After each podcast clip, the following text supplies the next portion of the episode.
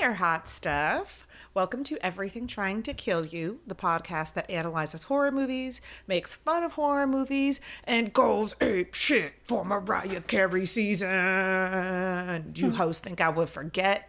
No. This is our just first December episode. It is time. I'm Mary, I'm Mary Kay. I'm Rachel.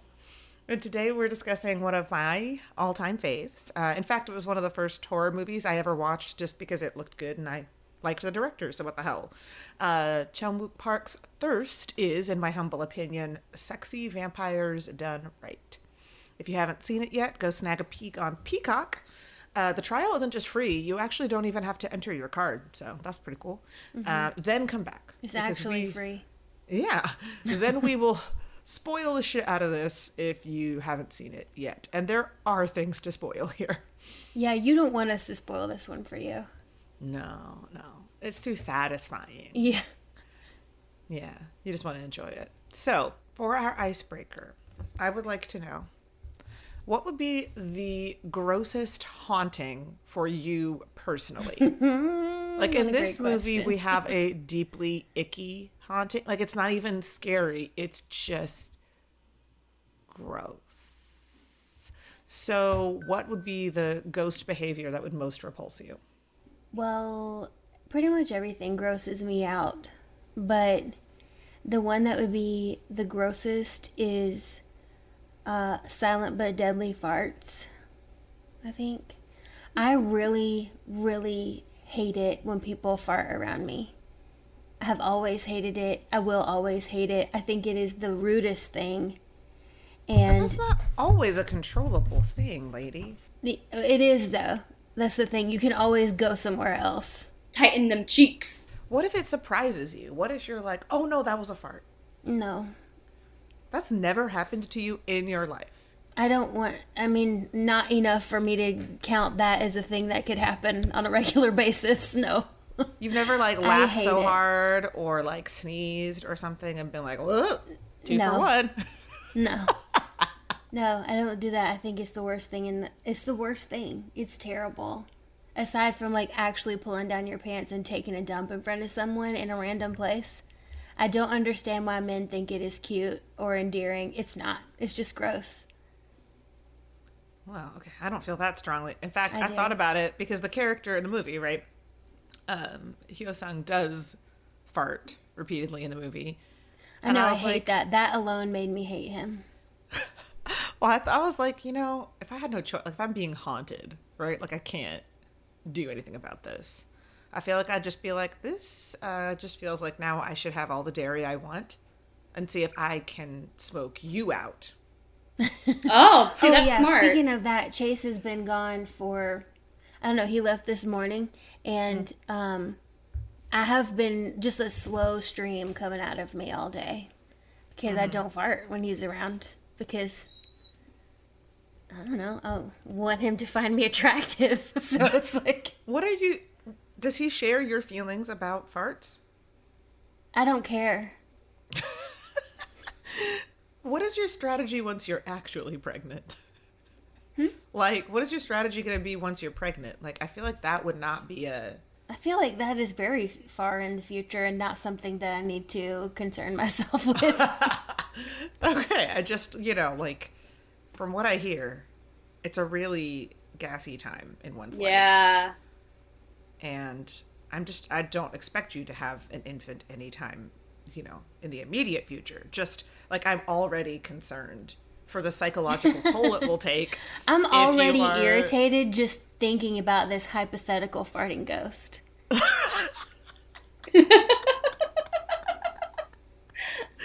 like I already am just like fuck you.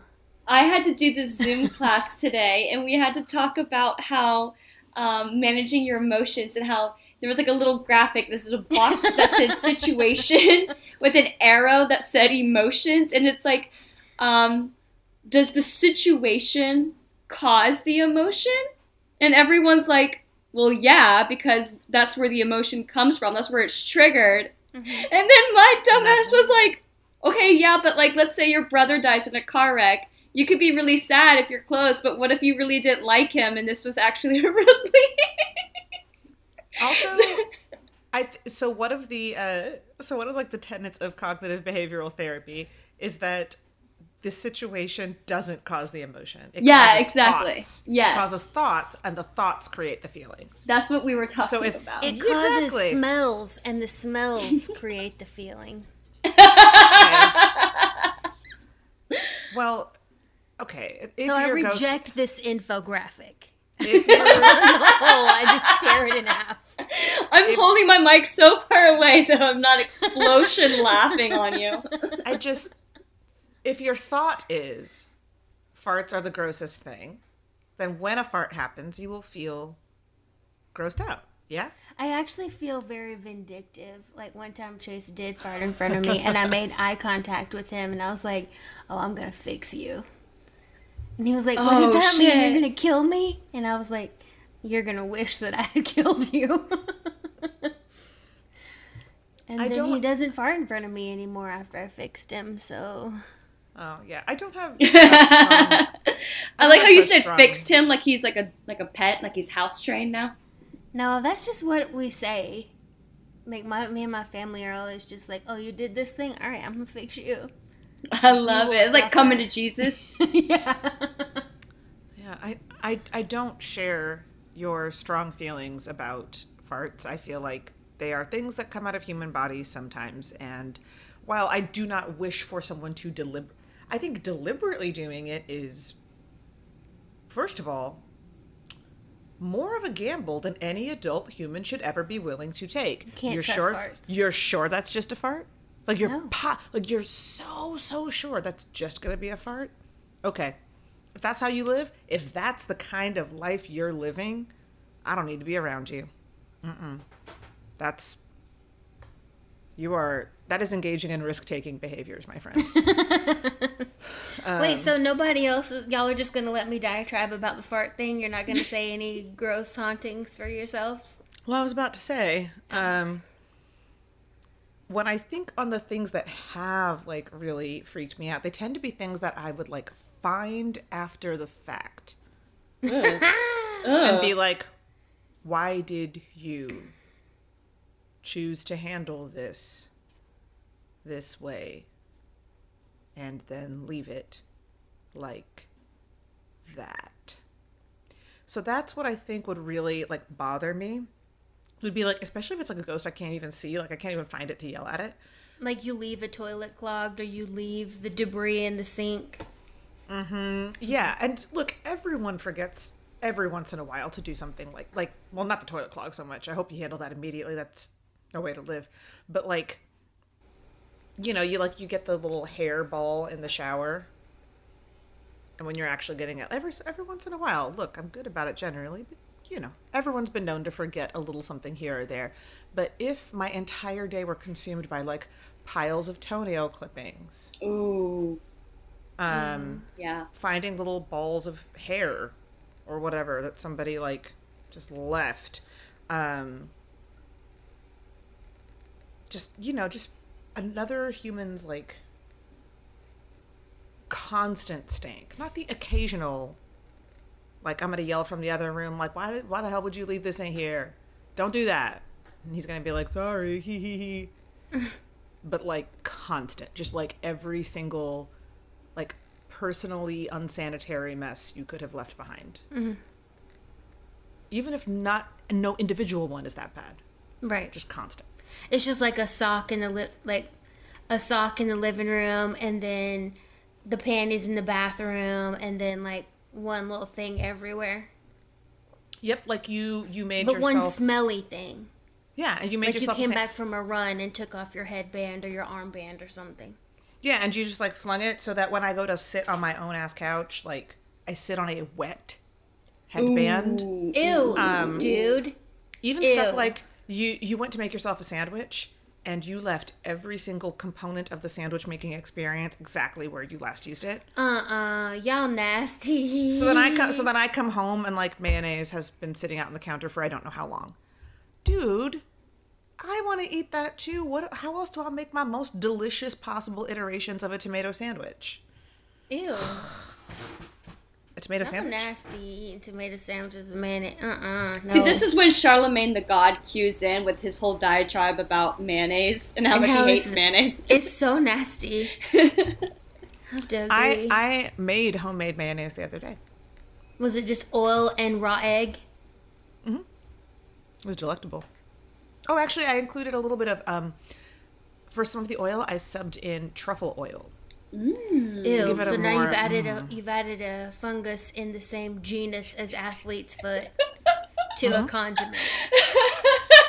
And you know what? This is why y'all should fucking fear me. I clearly have no actual sense of self preservation. I will do the fucking thing. It tastes good. Give I just said that I like would not deliberately fart in case I shat myself. So this is clearly posturing. I'm posturing. Anyway, Rachel, what would be the grossest haunting for you? Um, I think like the obvious one is an unsolicited penis. Um, Yeah, Wait, it just shows up wait. on your phone. Someone just changed your phone background to a dick pic.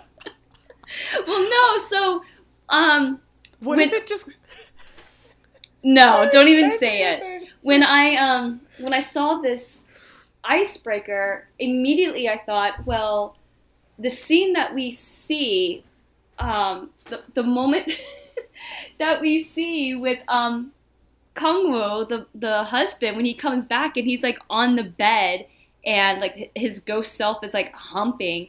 There's literally nothing more terrifying to me than that.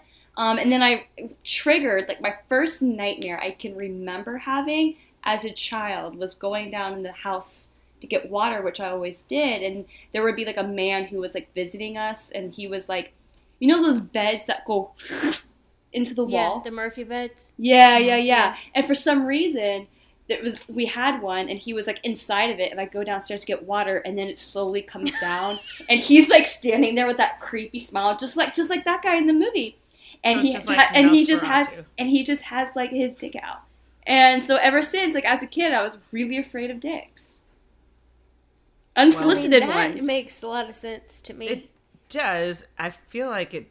It looks like it didn't take so well. Um, but I'm happy for you. I'm happy for you. About I that. cock my ears. I just what I I did it. was like a disembodied, like basically like a dildo. Then right, like the only part of the ghost you can see is a dick. See, I think I would kind of prefer that because then you can like imagine for yourself. Like, ooh, he's tall, he's dark, he's handsome, But he's got some mama I- issues. So what I'm imagining though is like what my college roommates and I did. We one time we were listening Oh, to music in the room and we heard that song that Enrique Iglesias, uh, the like, um, that you can run, you can hide, but you can't escape Oh my love. And we were like, is this a threat?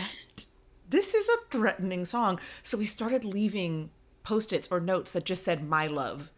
everywhere for each other. Like I came home from the holidays once and they'd left after me and I opened my laptop and then like just covered it in post-its that said my love. Um, Jesus. And that's what I'm picturing is like my love, but that dick. and so like you go like to lift up the toilet seat, and it's just like brong. It's a pop-up one, like a pop-up card, like that clown you punch down, but it doesn't stay down. Yeah, yep, that's exactly what it is. Whack-a-mole. That clown you punch, but it won't stay down. Yeah, Um, yep. So that's what I'm picturing is Rachel's haunting is that she like is like sitting on the couch and then she like turns to reach for something and it's like bong and she's like oh shit right there again. Just like everywhere she goes, it's in the fridge. She's trying to wash dishes, but it's like sticking into the sink, so she keeps like she's actually like trying to wash around the dick. It is ruining everything because it's dripping everywhere. Mary just put her head down on the desk. It's not on the desk. It's that I'd taken a sip of wine, and I just had to I had to hold in place until I was sure I could swallow it without choking on it. I'm okay now. Oh god. I think. I don't know. Time will tell. Can we talk about the movie? Yes, please. Yeah. Well, speaking of dicks, yeah. Um. Actually, did you No, I think this was the first major studio release in Korea to have full frontal male nudity. Hmm. I did not know that. So, thirst. Is it scary? Yeah. Yeah. Right? Like, I mean, scary, yeah. On on principle, yes, because I, I thematically a lot of what's happening here is the fact that when you are in love or in lust, and especially when you can't tell whether you're in love or lust, we do fool ass shit. That is scary, and it's true. Also, like, I have seen this before multiple times, but it had been several years, and watching it again the other day, I had so many like, oh fuck, moments. Yeah. There were at least three times when I gasped aloud. Yeah. One of them is when he's writing a note and then he takes off his fingernail. And one of them is when he's playing his recorder and it fills with blood. that was one for me too. I started screaming, and my roommate was like, "What's going on?" I was like, "Just, just watch." Mm-hmm. That, Yeah. that, see, scenes like that, like the same with the fingernail. They have a, this director has a way of just, sh- not just taking you off guard, but fucking shoving you off guard. Yeah. Yeah. For sure. And it's not even a cheap jump scare. It's like a legit horrific, should have seen it coming, didn't. Still But didn't. Yeah. Because at that Yep. point, we've already gotten the shot of his fingernail coming off, which is Right. repulsive, um, but isn't framed. And that's I think that's part of what makes them so exciting, right? They're not framed as jump scares. Right. It's just such a horrifying thing Yeah. to see. Mm-hmm. and it doesn't already come away from it. Yeah, we've already seen how what horrible shape his hands are in at that point. Yeah. But he's still able to play a recorder beautifully. So when he does start coughing up blood, the initial shot is bad enough where he's in profile and it and it's it's a it's a it's a wide shot. You can see him head to toe. And the sound changes. And you can but it's the that flip. You're already watching and thinking, "Oh god, oh ew, oh no." And then boom, we are in extreme close up on his hands over the holes of the recorder Yeah. where the blood is pouring out so dramatically that he can't his fingers aren't like can't stop it it's just like pouring over Yeah. his repulsively busted hands and it, it's so hard to look at um It's such a good idea, though. oh so brilliant Yeah. so and again well planted right in the Yeah. opening moments of the movie we see the patient at the hospital asking him like can you play that song again for me like this is something that this is a known thing this is one of his hobbies Right. Um, so uh, whew, yeah. What, are, what I, there were a couple of other moments for me, which were the ones that really like. I mean, there were many, but those were the two that I will remember until my dying breath. You know? Oh yeah. Yeah, and so it's it's scary on principle. It's it's just it's scary because it's. Gro- I don't know, Rachel. What do you got? For the scary moments. Yeah, like what was what was scary about it for you? Because you said yes, so like. Oh what- well, um, and I know we're gonna get into this a little bit more later, but um, everything about I wrote down how to say this because Mary prepped us. Thank you, Mary. Um, everything about Taeju terrified me. Everything about her Yeah. terrified me. As we go further and further in the movie, everything that she reveals and everything that we learn about her and unpack from her as a character, she just becomes more terrifying. And then you give her the tools of vampiredom. Oh, hell no. That was terrifying. But other uh, other elements other than like the horrific scenes as Mary Kay mentioned, like the gore, um, everything with the husband. That Yeah. Was oh, that was so- so unsettling. it was the that to me when when Mary Kay when he was said alive or when he was dead. Yes. both. He was disgusting and creepy to me, but when he was dead, that's when it was it came to a head. And when Mary Kay said, "I'll remember that to my l- last dying breath," that scene of him on the bed when he was haunting her and just like humping the air, I will never be able With to the rock on his chest, Yes. yes, he's all bloated. I'll never be able to get that out of my head. That's gonna haunt me for the rest of my life. That was It's so. It's also like it's scary, but it's also so absurd that it's funny too. It's there are so many truly funny moments. This movie was low key like super funny. Like it was super terrifying, very dramatic, very beautiful, and very funny. so many good moments and I, uh, some of that is a credit to the writing like to, to setting Mm-hmm. up these great moments some of that is a credit to i mean Chan-wook himself like the, some of the choices and the setup of these shots the, this movie i mean we're going to get into where it really works and where it really doesn't but you can't watch this and not think you're watching a virtuoso at work like the the man For sure. is just a tremendous visual storyteller. Um, and this is definitely, if not his absolute peak form, okay, like, yes, Old Boy exists. Well, I'll chill. out. Sympathy for Mr. Fine. Like, yes, plenty of other great work. That said, you can see that this is this is a master of the craft. For sure. And I I'm about to make a flattering sweeping overgeneralization and y'all can talk me back from it. I've seen the work of maybe maybe 3 Korean directors. Honestly, like not a, not a ton. And every time I am just astounded by the consistency, the consistency and then also the way where they're like you wanted this no, fuck genre. I'm going to do it all like uh, I just I mean we talked about how um, our star character also starred in Parasite and how mm. that is just it, it I mean he he's so compelling like he, he's just Yeah. amazing but Parasite too it's like it starts off as a comedy and then it ends up being a fucking murder like it just it, Wow. I, I love spoilers. I'm just kidding. Y'all It's been have out. seen It's it. been out for like Yeah, I actually, it's- I still haven't actually, but it's been out for two years. Like I, I'm not gonna begrudge a We- spoiler. Okay, number one, whenever you whenever you watch you it, you're gonna love it in the in one in a very similar way, I think, Mm-hmm. as you love this. But um, the the murder's not a surprise. Yeah, yeah, I know, I know.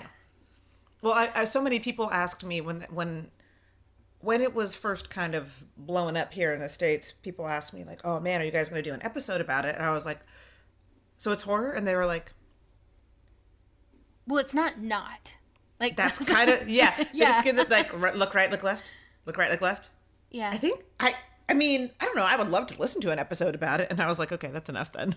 That's Yeah. enough. That's all Yeah, the there's a lot of- encouragement I needed. Kind of like this movie, there's a lot of like dark and twisted turns it takes. yeah.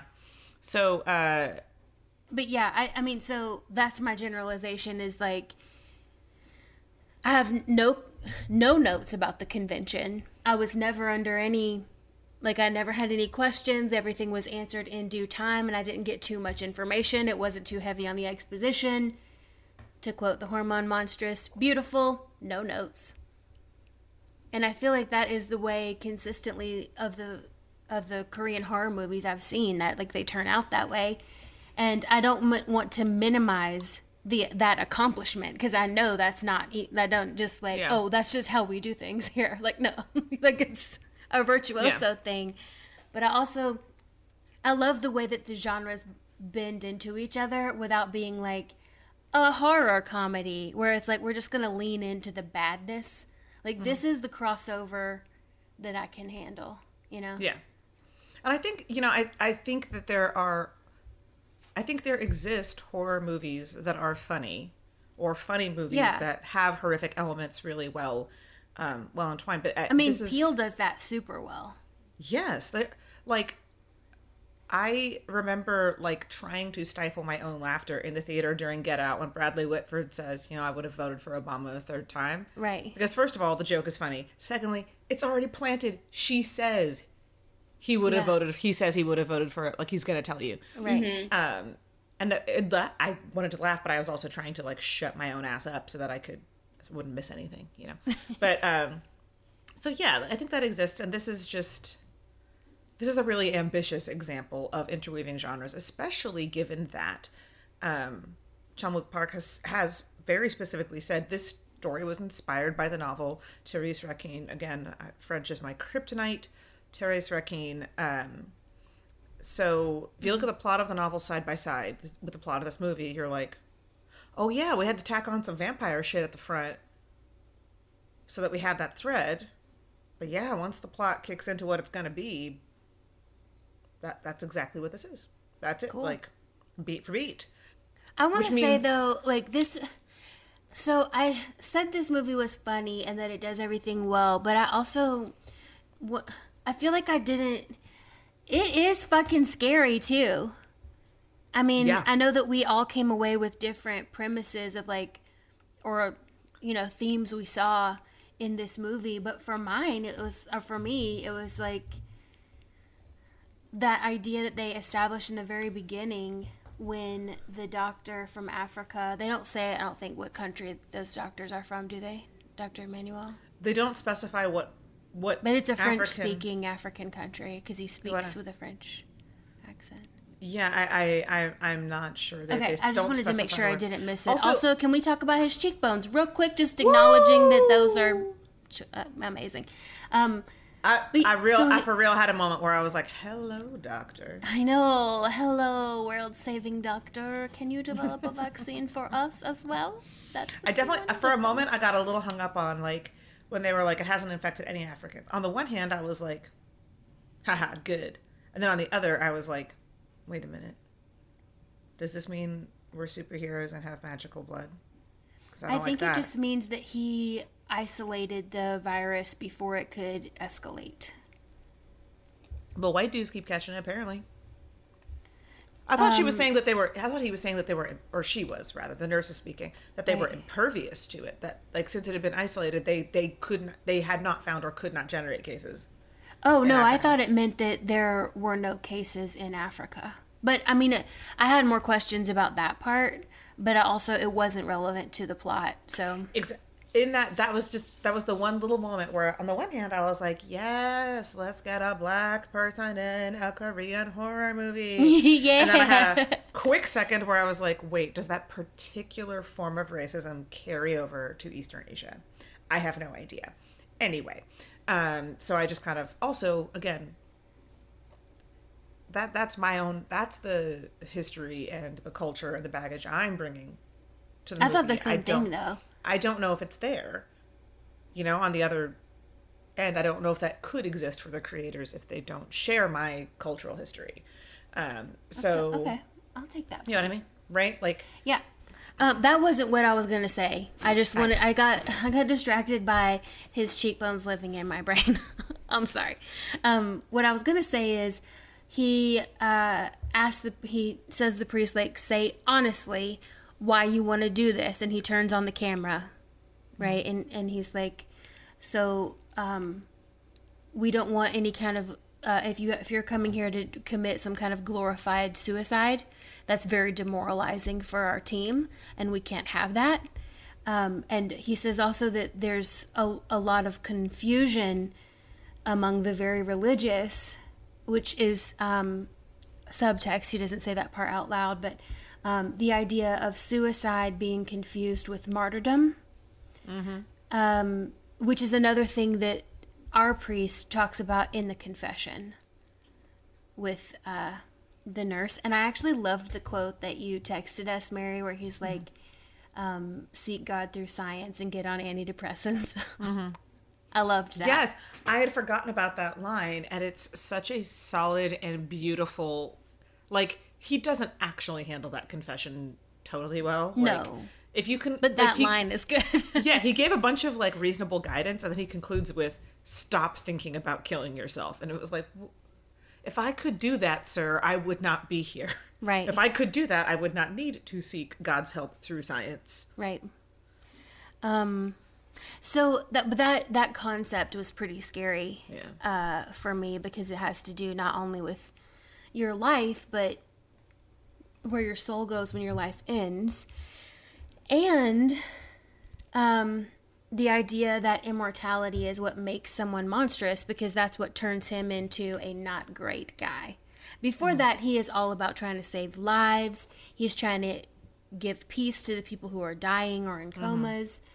And even if he's um, trying to fight against killing people to drink blood so he doesn't die, um, monstrosity is his nature now. So he tries to go to people who are like volunteering it, like that man who fed the hungry girls. Mm-hmm. He's he's like siphoning his blood, like he's stealing gas from his tank. Also, so two things there. One, he actually makes the case to Taeju Yeah. that he's like, well, he he was he was a, he was a you know a pious, he was a giving man. He loved to feed the hungry. If he did know what was happening, he would want to help me. Yeah, Um, which you know, I can't argue with that logic. You should Except have for heard that the he sponge cake story. no one can. He's in a coma. Also, Right. so yeah, and to your point, like this man's first line in the movie is absolutely Yeah, with a big smile. Yeah. That's the kind of guy we're starting with. A priest who tells a potentially dying man, absolutely. Yeah. God will remember that you gave those children a sponge cake. right. And ends the movie committing a dramatic murder suicide mm-hmm. at the culmination of a brutal fist fight with his girlfriend. Yeah. That involves them throwing a car door at each other and shit. That is a textbook example of a dynamic character. um, but seriously, okay, there's one more thing that I found really scary about this movie, like in broad terms, which is that the priest wants to save people, but his intentions are perverted by a random transfusion. And I, I you know, overthink things. Um, so I was like, what kind of vampire would donate his blood? Who, why would you do that? Um, and well, the answer I came up with was he, you wouldn't. That's medicalized torture, probably. Like that person probably did not know that they were donating blood, um, which is scary too, especially when you have like this clinic out in the woods and he needs like it on tape. I need you to say you're willing to die for this experiment. Like it's just it's real scary and like it's a lot. I mean, I know in this that's not the point of this movie. I don't think that's supposed to be the scary part, but that happens all the time where people undergo experiments that they don't realize they're Tuskegee. that they're actually becoming Henrietta Lacks. sterilized or something. Um, yeah, that's happening currently. There are current cases in the federal court system in which um, undocumented immigrant women have been sterilized against Yeah. their. Um, Yeah. So, well, to Rachel's point earlier, like, what happens when you take a person who is already terrifying and then give, for like, real. and then give them power to enact that monstrosity? You know, you ask like, well, why would a vampire donate their blood? I don't know. Why? Why was some dude going out putting poison in aspirin bottles? yeah. Why do people put? I mean, You're I know right. a lot of the like trick or treating stuff is is a hoax, Yeah. but like, I mean, I know I'm not put? really asking a question. Like people are just rotten sometimes. Well, that's the thing. Maybe there is some vampire out there who was like, I'm gonna make all ya bitches vampires too. Like, that's like this vampire's jam. She's just out there like, "Hmm, look, a Red Cross truck. Yay. Yeah. Just like trying to turn bitches where she can. I mean, yeah, but vampires need that to survive. Like, as far as we know, they don't regenerate their own blood. No. So that's why I was like, eh. No, I mean, I don't know. Well, also, this is, like you said, this movie does a really good job of keeping its convention tight by only giving you exactly the information you need. oh, yeah, totally. We don't know if he regenerates his own blood. He does say that because of that strange circular way in which he turns her, their blood is fully intermingled. Um, but he doesn't say, I mean, he probably doesn't know. And that's the nice thing about presenting this as a mystery. We know where he got it. It makes sense that he would get it this way. But he doesn't know any more about it. He's finding Right. out as he goes, which means that we get to find out with him. We don't have like a set of expectations he has to meet. Um, so that's a kind of a good moment to to start getting into some of this lore. Um, one of the first things I noticed on this rewatch was how incredibly frequently um, Sang Hyun appears in mirrors throughout the movie. Constantly. And uh, appears in mirrors once she's turned. I think she might manifest in mirrors earlier on, but I noticed more frequency once she was turned. So this constant, you know, uh, presence of their reflection belies the one. So okay, they're not invisible in reflections. Like this isn't the fairy tale you already know, Right. right? Um, also, vampires are often thought of as like sexy, like they're Yeah. so so deeply associated with sex compared to a lot of other monstrous Yeah. creatures, right? And these are both the very sexiest and the very least sexy Yeah. vampires I've ever seen.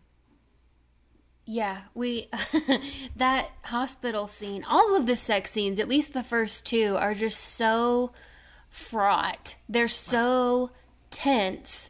And it is sexy, but it's also like ew. And after that hospital scene when Jason and I were watching it the other night, he goes, "So that was a sex scene."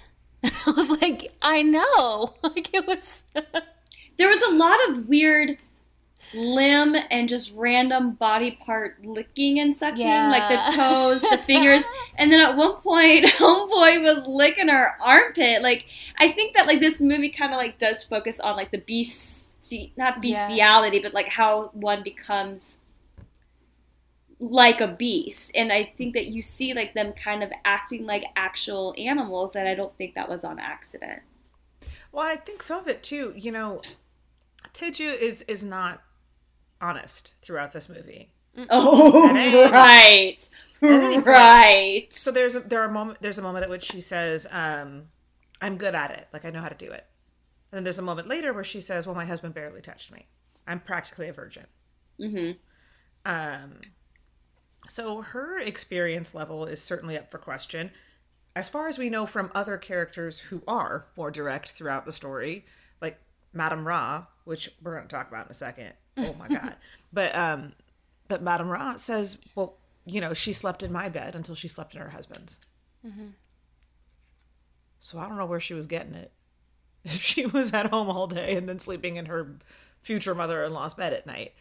Um, and we know that uh, Sang Hyun has not slept with anyone before her. So a lot of this is, I have to imagine, like, what would it look like for two people who actually don't have any idea how to do this? but i can't take her seriously when she says i'm practically a virgin i don't i don't trust her See, I didn't trust her when she said, I know how to do this. I mean, we all saw her husband. Hyosung did not look like a guy who could teach you how to do it. No, but then look at his picture in real life. He is so handsome. He's I so handsome. He's so handsome. And he's in Sympathy for Mr. Vengeance, uh, which is also directed by the same director. And in that movie, um, Kang Ho Song also drowns. in yeah he's in that too yeah So, fun fact.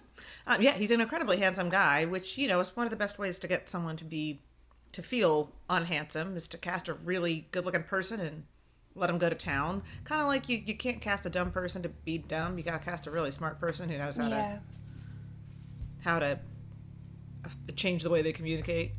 Um, that's that's a very that's a more illustrative thing than an actual truth guys, okay, I didn't go around like taking IQ tests before I cast people in plays. That's not the thing. It was more so about finding someone who knows how to embody a thing. And a lot of the time, the hardest thing for us to embody is something we already do day to day. You want to, you want to make someone uh, want to make sure someone can't sing on stage. Cast someone who can already sing. Because the person who can't sing has spent their entire lifetime trying to at least sound like they can. You want to make sure they're actually acting and not just being. Right, because that's when you end up that's when you end up with a bunch of actors who are the absolute fucking worst to be around. Know who likes method actors? No one. They don't even like each other. In my head, God. no, not in my head. When I was watching Schitt's Creek, I really thought that Moira Rose was gonna be one of those characters, like one of uh, one of those people, and I was just so delighted to be like, oh no, she is, she is she is an act like she's a chameleon. That's why she talks all weird like that. Mm-hmm. I just loved it. They've asked uh, Catherine O'Hara, like, where'd you come up with the accent? She was like, oh, I don't know. I don't even know that I do it consistently. Like on the show, if you were to watch me, I don't think I make the same sounds consistently. But, you know, she just like locked into this kind of style of speaking. And part of the point Yeah. is the inconsistency. Like, it's not actually an accent because that would manifest the same way every time. It's Right. like, it's it's like not quite Katharine Hepburn. yeah, it's like she's, she's, her speech is so like highly affected Yes. that it's, it, who even know who even knows Right. what's happening unlike her own kids are like yeah th- I, we don't know man her husband is like i don't know she didn't always talk like that i don't know um, also that i the sims has been crashing too much because they released an update so they're going to release another update next week but until then i can't keep playing with my johnny rose sim Well, that is a bummer. It's disappointing. Well, it's not disappointing. Since we're going to talk about this movie because that's what we need to do because that's what we're here to do. That's what the people paid for. JK, y'all ain't pay for shit.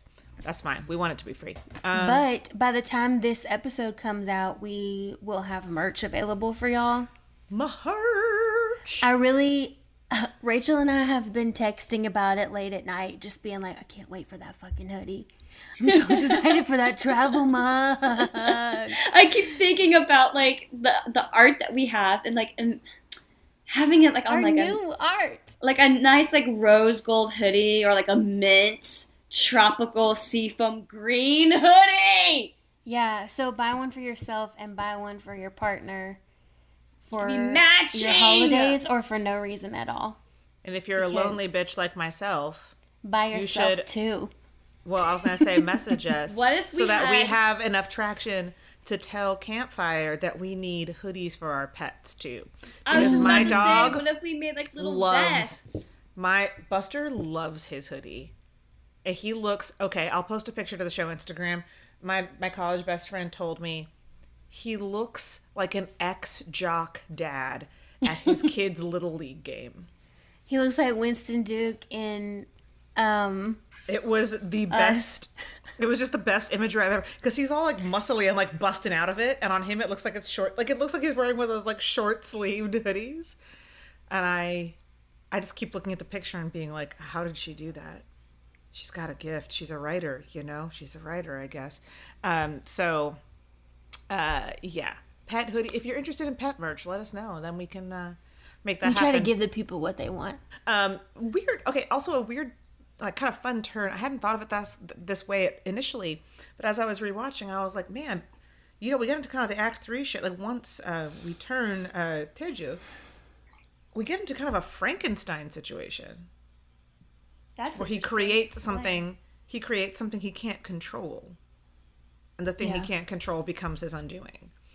Um, and he creates it for you know intentions that are not evil at all. In fact, he he kills her with the best of intentions because he thinks she's a danger. But he loves her too much. He brings her back, and ultimately ends up killing her again because he thinks it's the right thing to do.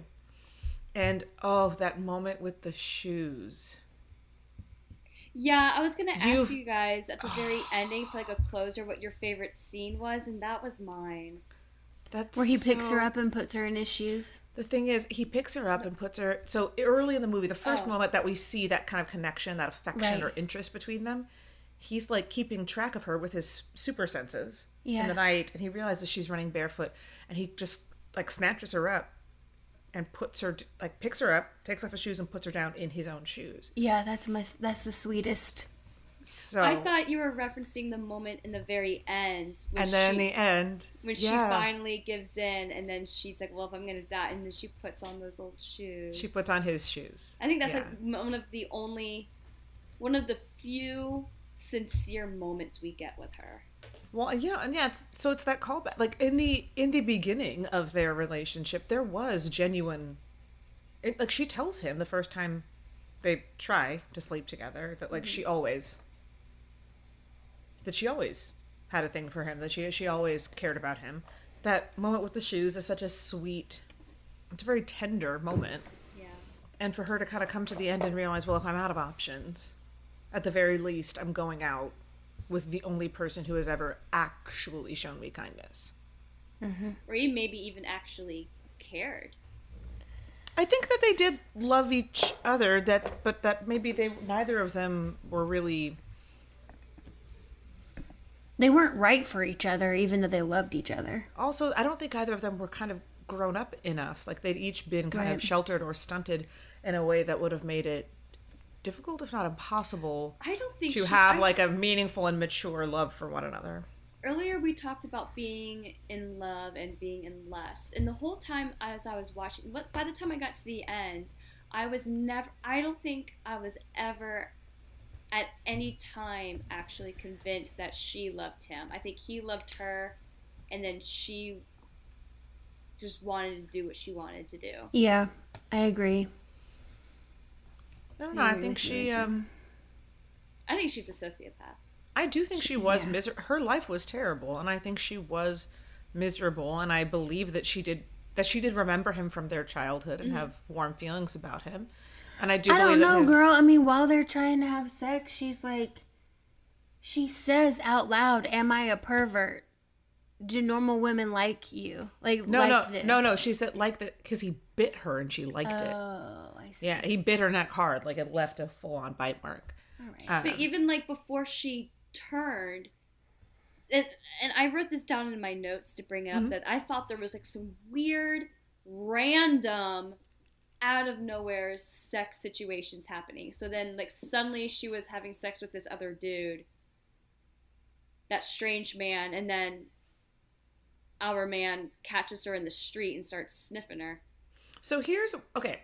Let's kind of bop from where does this shit rule to where does it run into trouble, and then we can kind of close out with all of the very best, funniest moments because there were so many. That Um, because it does run into trouble at a few points. And one of my questions was Did y'all feel like you were tracking characters' motives clearly?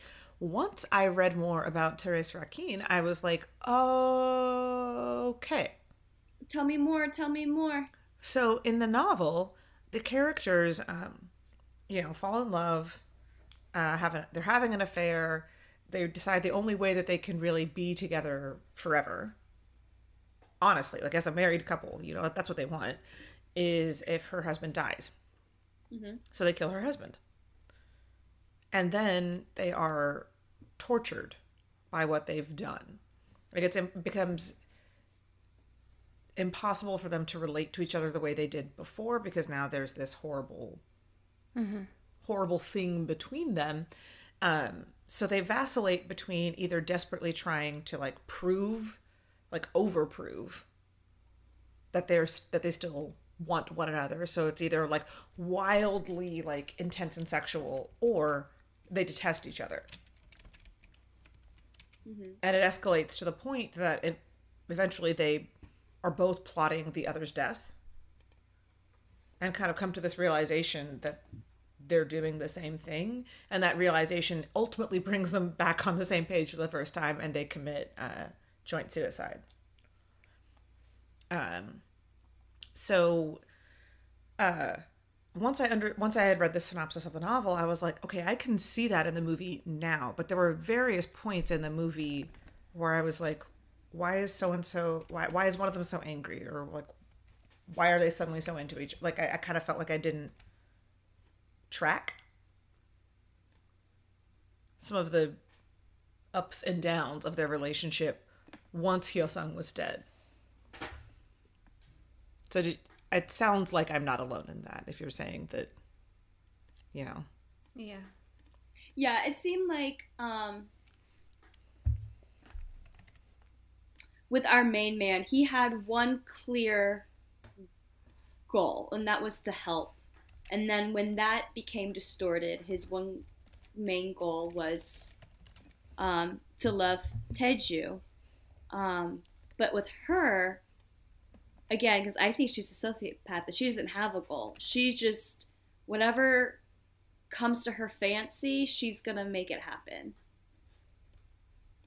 And then she, so she's hooking up with this random dude. And how many times does she have sex with him? Because like he like started to touch her, and he was like six times or something crazy like that. Oh, I thought they I thought they hooked up in the one night, and that's why he was like, I can't keep going. Yeah. Yeah. what I that it was so that was the only time it was the only time they slept together. They that he just couldn't keep going. Um, but that's after again. That's after um, Hyo Sung has died.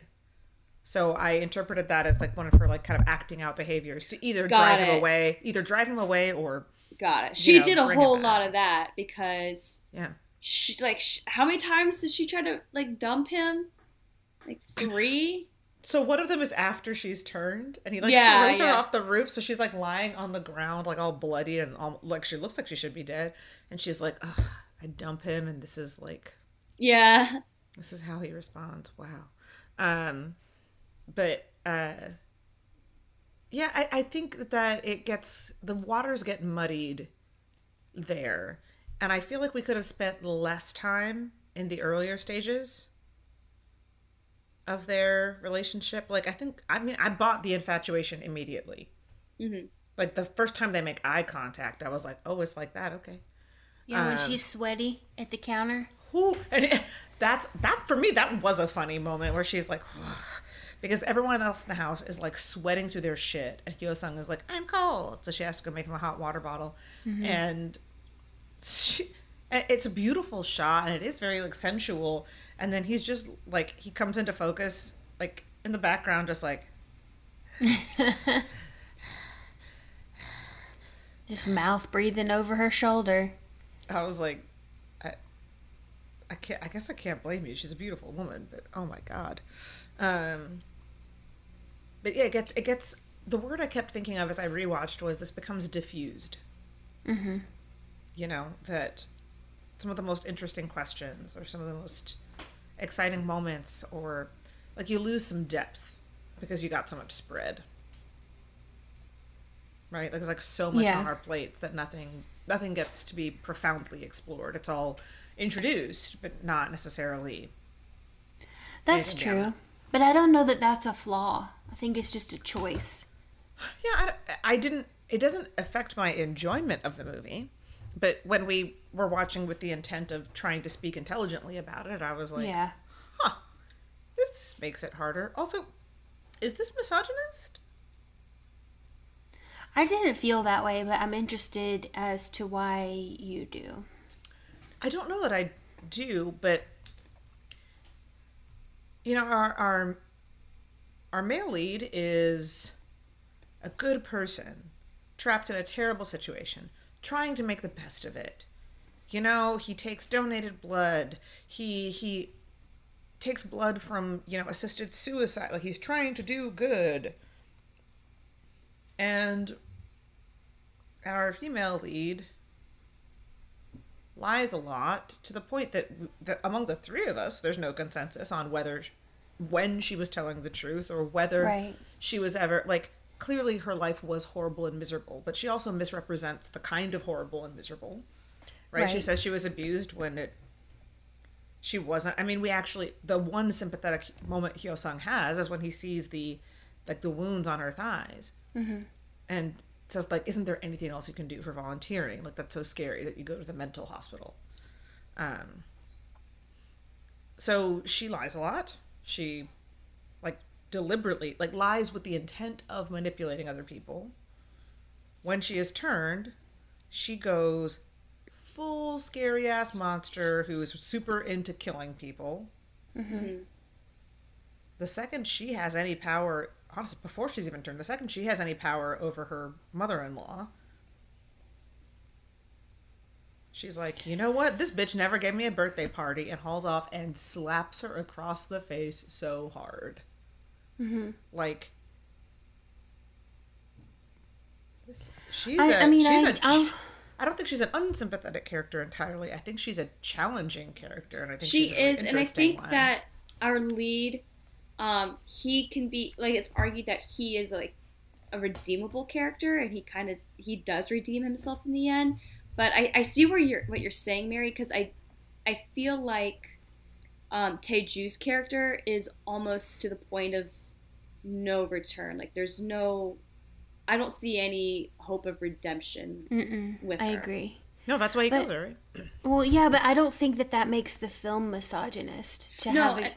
I agree, but then there was also this weird element in the beginning. Remember when they said the only people who were really being affected by this disease were men, Single men. single men. And then, so when Mary, that scene you were talking about, when she gets her face slammed in the concrete, and then he looks at her, he's like, "Oh shit, she's not healing right away." Is this part of that problem? Like, is there something in her?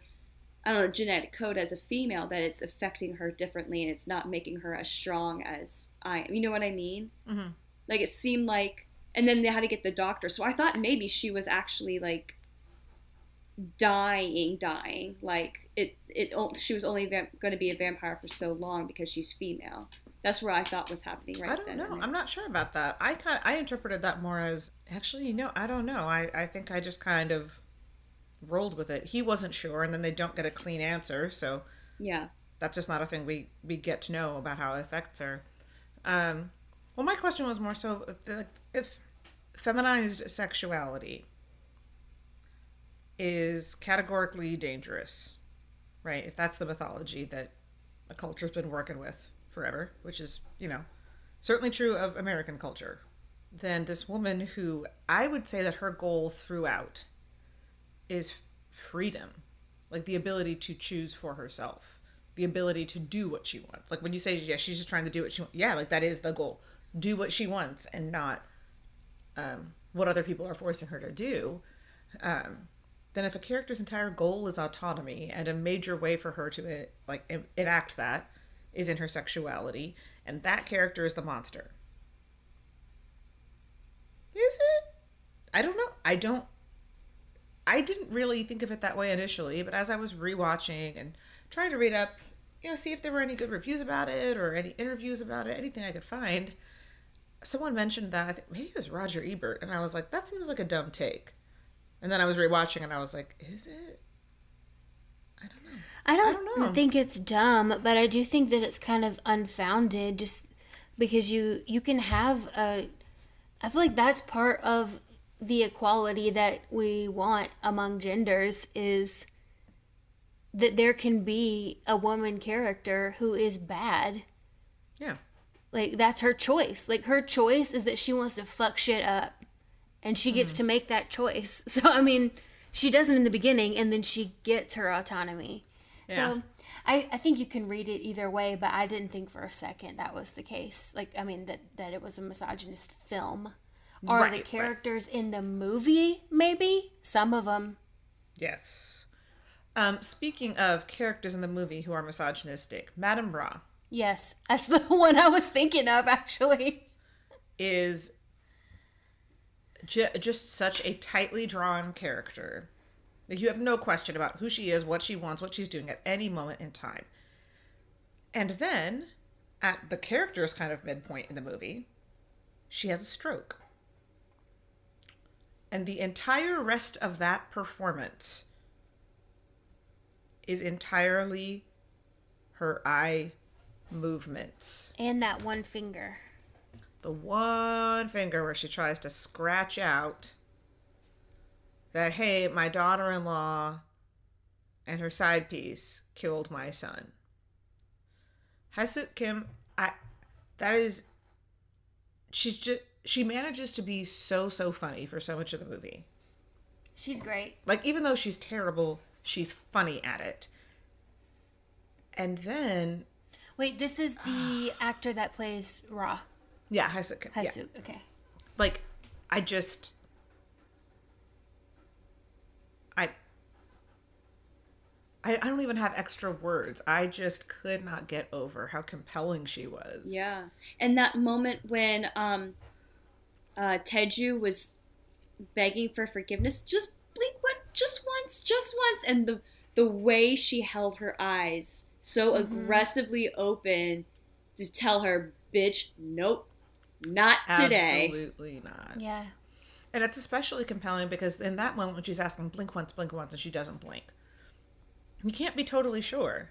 Like, you like to believe that she's doing that on purpose, but we've seen so little, mm-hmm. so little activity from her at that point. Like they're not sure how recovered she is. In fact, like we start seeing the finger movements before um, Taeju and Sanghyun do. So, um, when they're in the mahjong game, and they're like, "Oh no, you can you can play, you can play. What do a long blink or a short blink?" And we realize she can. Like the look on their faces when they're like, "Oh shit." Yep. If someone were to ask the right questions in the right order, she could blow up our entire fucking spot. Like the only thing standing between us and getting found out is someone asking the right question. And then she starts scratching with her finger. Oh shit. Well, this isn't so much um, just Mrs. Ra. This was talking about that scene um, specifically. So one of the things I think this movie did so well also was the way that they're able to capture and execute tension. So once it was like, well, you're not saying that they killed, and just that thick ass tension, you could cut it through a knife. Mwah. Excellent. Lovely. Lovely. Rachel, you um, also mentioned another scene in here that I wanted to talk about. Um, right here. Yeah. Um, yeah. Talking about tension. Also, before we go to funny, I have one more scary element I want to talk about after Mary Kay's point. Well, this was. I, I want to talk about a point that you wrote down, which was the rape scene. Yeah. Yeah, what the fuck? That's so random. You It know what? was, right? You don't know what he was doing? No. So those are the people that were camped outside the research facility. Yeah, I know. And when he left, they started treating him as a saint. So we see that when he goes back, they're reciting his prayer. They're treating him as if he's something. I do remember that. He's breaking their faith in him. Oh, that makes sense to me now. Oh. He has oh. he has to do something so horrible that not only will they not think he's a saint, but they will like burn his name out of But if you follow like his you know? thread of damnation, I think in that way it makes in terms of the story, I get what you're saying and that makes sense to me, but I was seeing it more of like the downfall of this character, this great loft not lofty, but like you know, a high standing individual. He, you know, he's a priest that falls, eh, eh, you know, he goes into lust. He goes, "Do you know what this means? This is a bigger sin for a priest." And then he and then he kills, and then more sex, and then um, he lies and manipulates with the other priest to get him to get his blood. Kills again. Even preys on suicidal people, saying, "Well, I can get the blood. They're basically asking to die, so like." um Oh, I thought that was a them. kindness on his part. I thought he was trying to be nice. No, that was like that was like near the end. That was like act three or Well, no, four. he- remember she and- makes fun of him for doing it. Like she mocks him. She's like, um, "What you're helping people kill themselves? Like, Oh, you're yeah, supposed, you're yeah. supposed to be a killer." And he, she was like, "Yeah, but they wanted to like this." Like this is like the last ethical way to do this. They wanted to die anyway. I don't think that came across as fully as it should have, if that's what he was doing. For, I mean, that's why he was doing what he was doing. I'm not saying that you're wrong. I'm just saying like that's a note. um, and another question I had, uh, speaking of his damnation, is the point where he goes back to the priest who is blind and in a wheelchair and they reenact the doubting Thomas resurrection where he puts his hand in the wound. I and, and then when he's like make me a vampire so I can see one last sunrise. Right? Because he that's like that's the way that I want to die is I want to see a sunrise again. And now you're telling me you can do that for me. Do that for me. And instead he just murders him. So I think both that scene and the rape scene are moments where he's faced with like you know, a moral dilemma on the scale of, you know, non-reality, right? Like you would have to be extra human to I true mean extra human like as in outside of like something other to to even be presented with this dilemma, right? And in the case of the priest, his friend, this person he loves,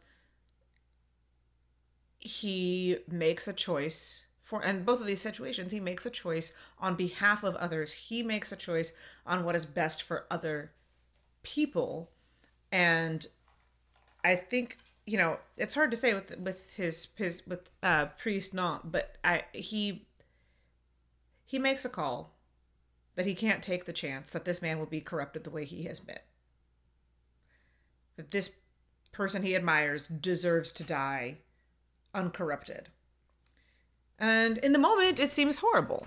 And in the Okay, moment, so then it why seems did he horrible. drink his blood if he deserves to die uncorrupted? Does it seem like a selfless way of killing someone? Why didn't he drink the priest's blood? He did. Oh. Well, he's already dead, so. He wasn't. That's how he died. I know. I know. I know. Look, I'm not justifying anything.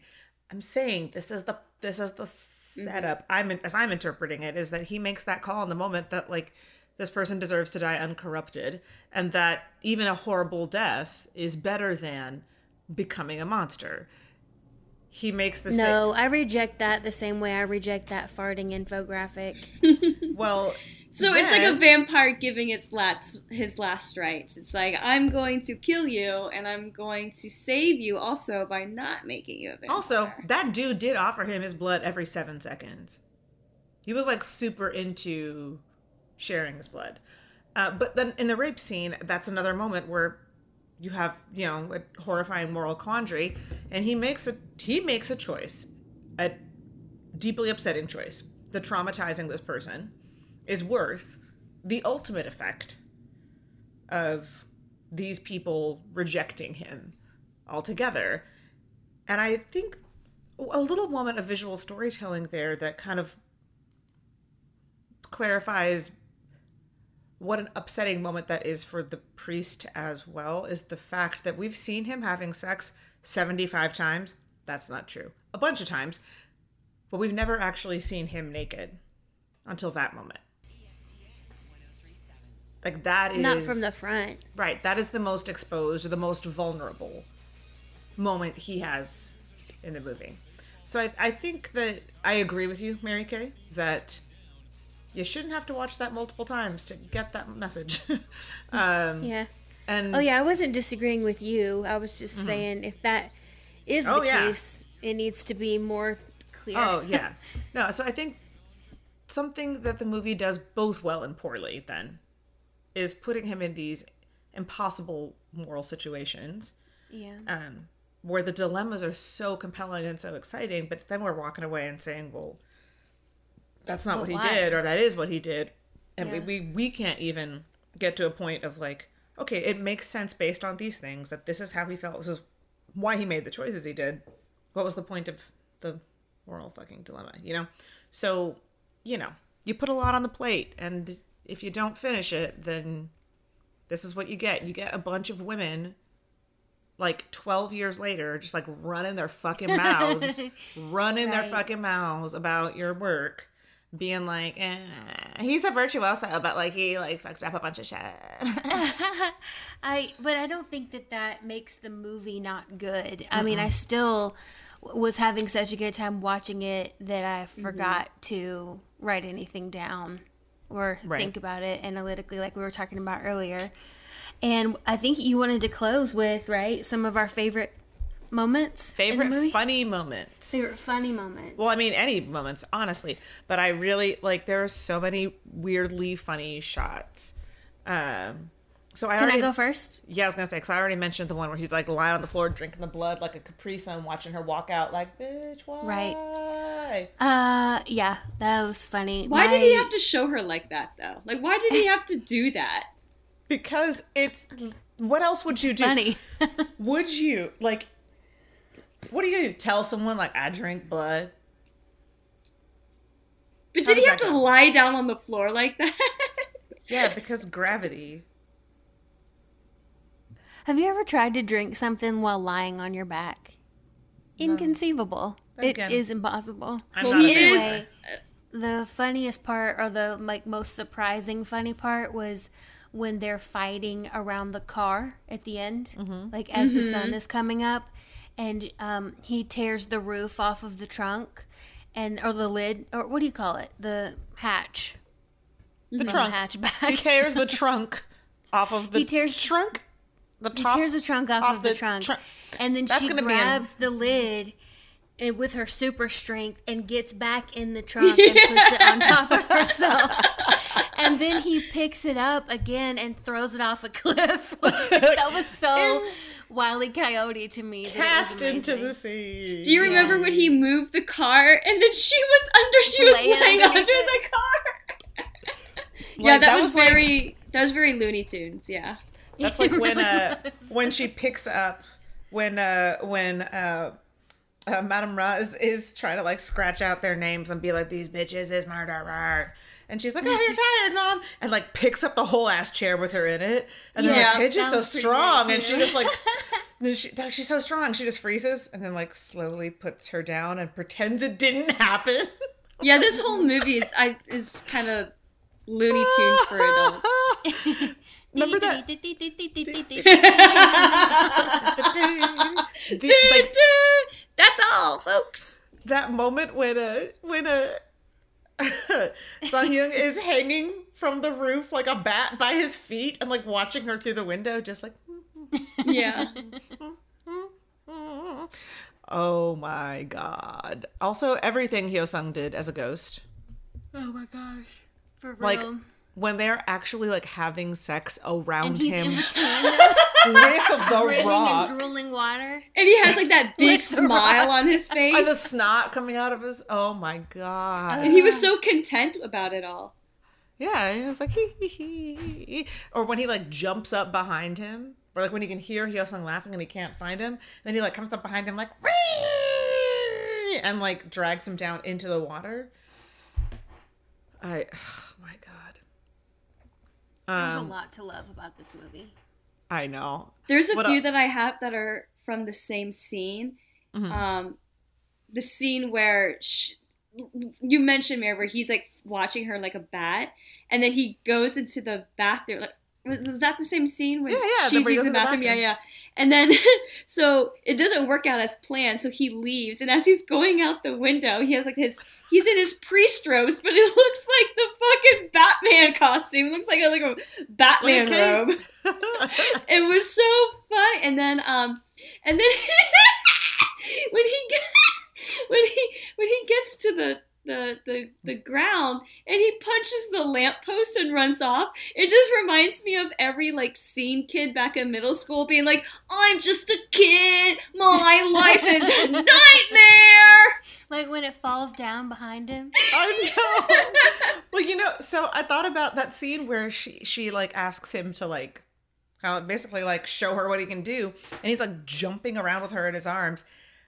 It's it could be just like ridiculous, like totally ridiculous looking. Like, oh wow, I just bought out of the movie. Um, and instead, because the focus is on Taeju's face, it's still absurd, but also like really it's just kind of like fun and wild and you're just like oh my god as opposed to twilight's handling of the same scenario yeah i i really enjoyed that magic not carpet vampire ride that was that was fun for me. Magic not carpet vampire. In that case would it just be like a magic hardwood vampire ride? Hardwood? Hardwood. Which i also have another problem with every vampire lore having vampires having sex because in order to get an erection you need your your heart to be pumping blood into it right so i don't understand how vampires well, can then have sex you need to go write the book or movie or short story, even in which uh, you explore that convention and explain why vampires can, in fact, have sex. in I would read of- the hell out I of would. that. Yeah. because i need answers Anne Rice, hardwood my ass we writing you a letter. we got some questions and some requests. Dear Anne Rice, how? Why? Where?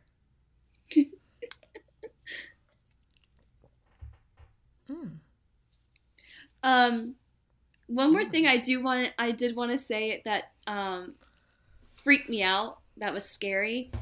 Mhm. Um the the fucking pincers. What do you even what Ugh, what? when she was doing Yes. that to her husband in the mouth and then it came back and he was haunting her and doing it. And that's what she used to stab her legs, right? Yeah. And like but like that that creepy he just the the ghost version of him always had this creepy content smile on his face and the smile he had while he was doing that that fucking freaked me out. That 8th Mhm. grade yearbook picture smile. Ooh. or that courage Remember that everyone smiled that way? you remember did you guys watch Courage the Cowardly Dog? no. that guy Jerry or something who was like Muriel's brother and he came to visit and he was trying to give Courage a haircut and he just had this smile and it gave you the no-no feeling. Oof. Wow, I don't. I don't know any of that reference, but I don't like it. so the, the the the feeling you get when you see him the ghost of the husband humping the air with the creepy smile it's that whole episode of courage the Cowardly dog is just that vibe That. Okay, well, uh, instead of watching that, what shall we watch next, Mary Kay? yes, I'm so glad you asked, Mary. Mm-hmm. For our holiday episode, we are going to talk about the Mothman Prophecies from 2002, directed by Mark Pellington, screenplay by Richard Haddam, would you say? Haddam? Did I get it? Hate him Um, like gotta hate them all Okay, screenplay by Richard Hatem, which was adapted from the novel, so not a book, a novel, with the same name written by John A. Keel. I say that because there's a documentary and then there's this movie that was based on the novel. So I'm going to watch them both if I can get through the documentary, but we're going to be talking about the Mothman prophecies. Um, the one starring Richard Gere, Debra Messing, and Laura Linney. In case you don't remember the plot, quote, a reporter is drawn to a small West Virginia town to investigate a series of strange events, including psychic visions and the appearance of bizarre entities. Um, as of right now, when we're recording, I'm not seeing anywhere that you can stream it for free, but you can rent it on any of your regular platforms for $3. And just so you're not like, oh, this is a 2000 movie, it's gonna be kind of kind of stupid.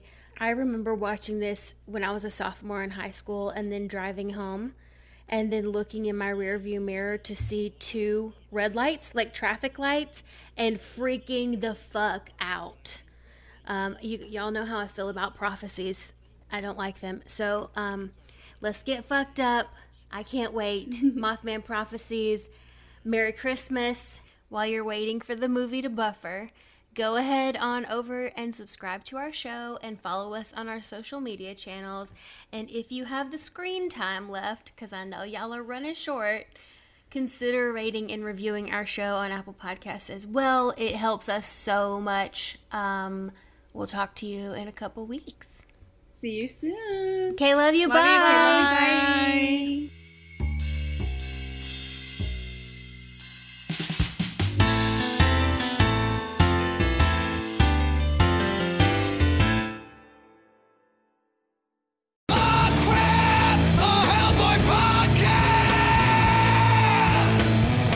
Kate Thompson. And I'm Mark David Christensen, and together we host Ah Crap, a Hellboy podcast. The show dedicated to the half demon hero brought forth by writer artist Mike Mignola and published by Dark Horse Comics. Each week we discuss everything Hellboy. Plus his expanded universe with the BPRD, Abe Sapien, Lobster Johnson, and many more. That's Ah Crap, a Hellboy podcast on Campfire Media or wherever you get your podcasts.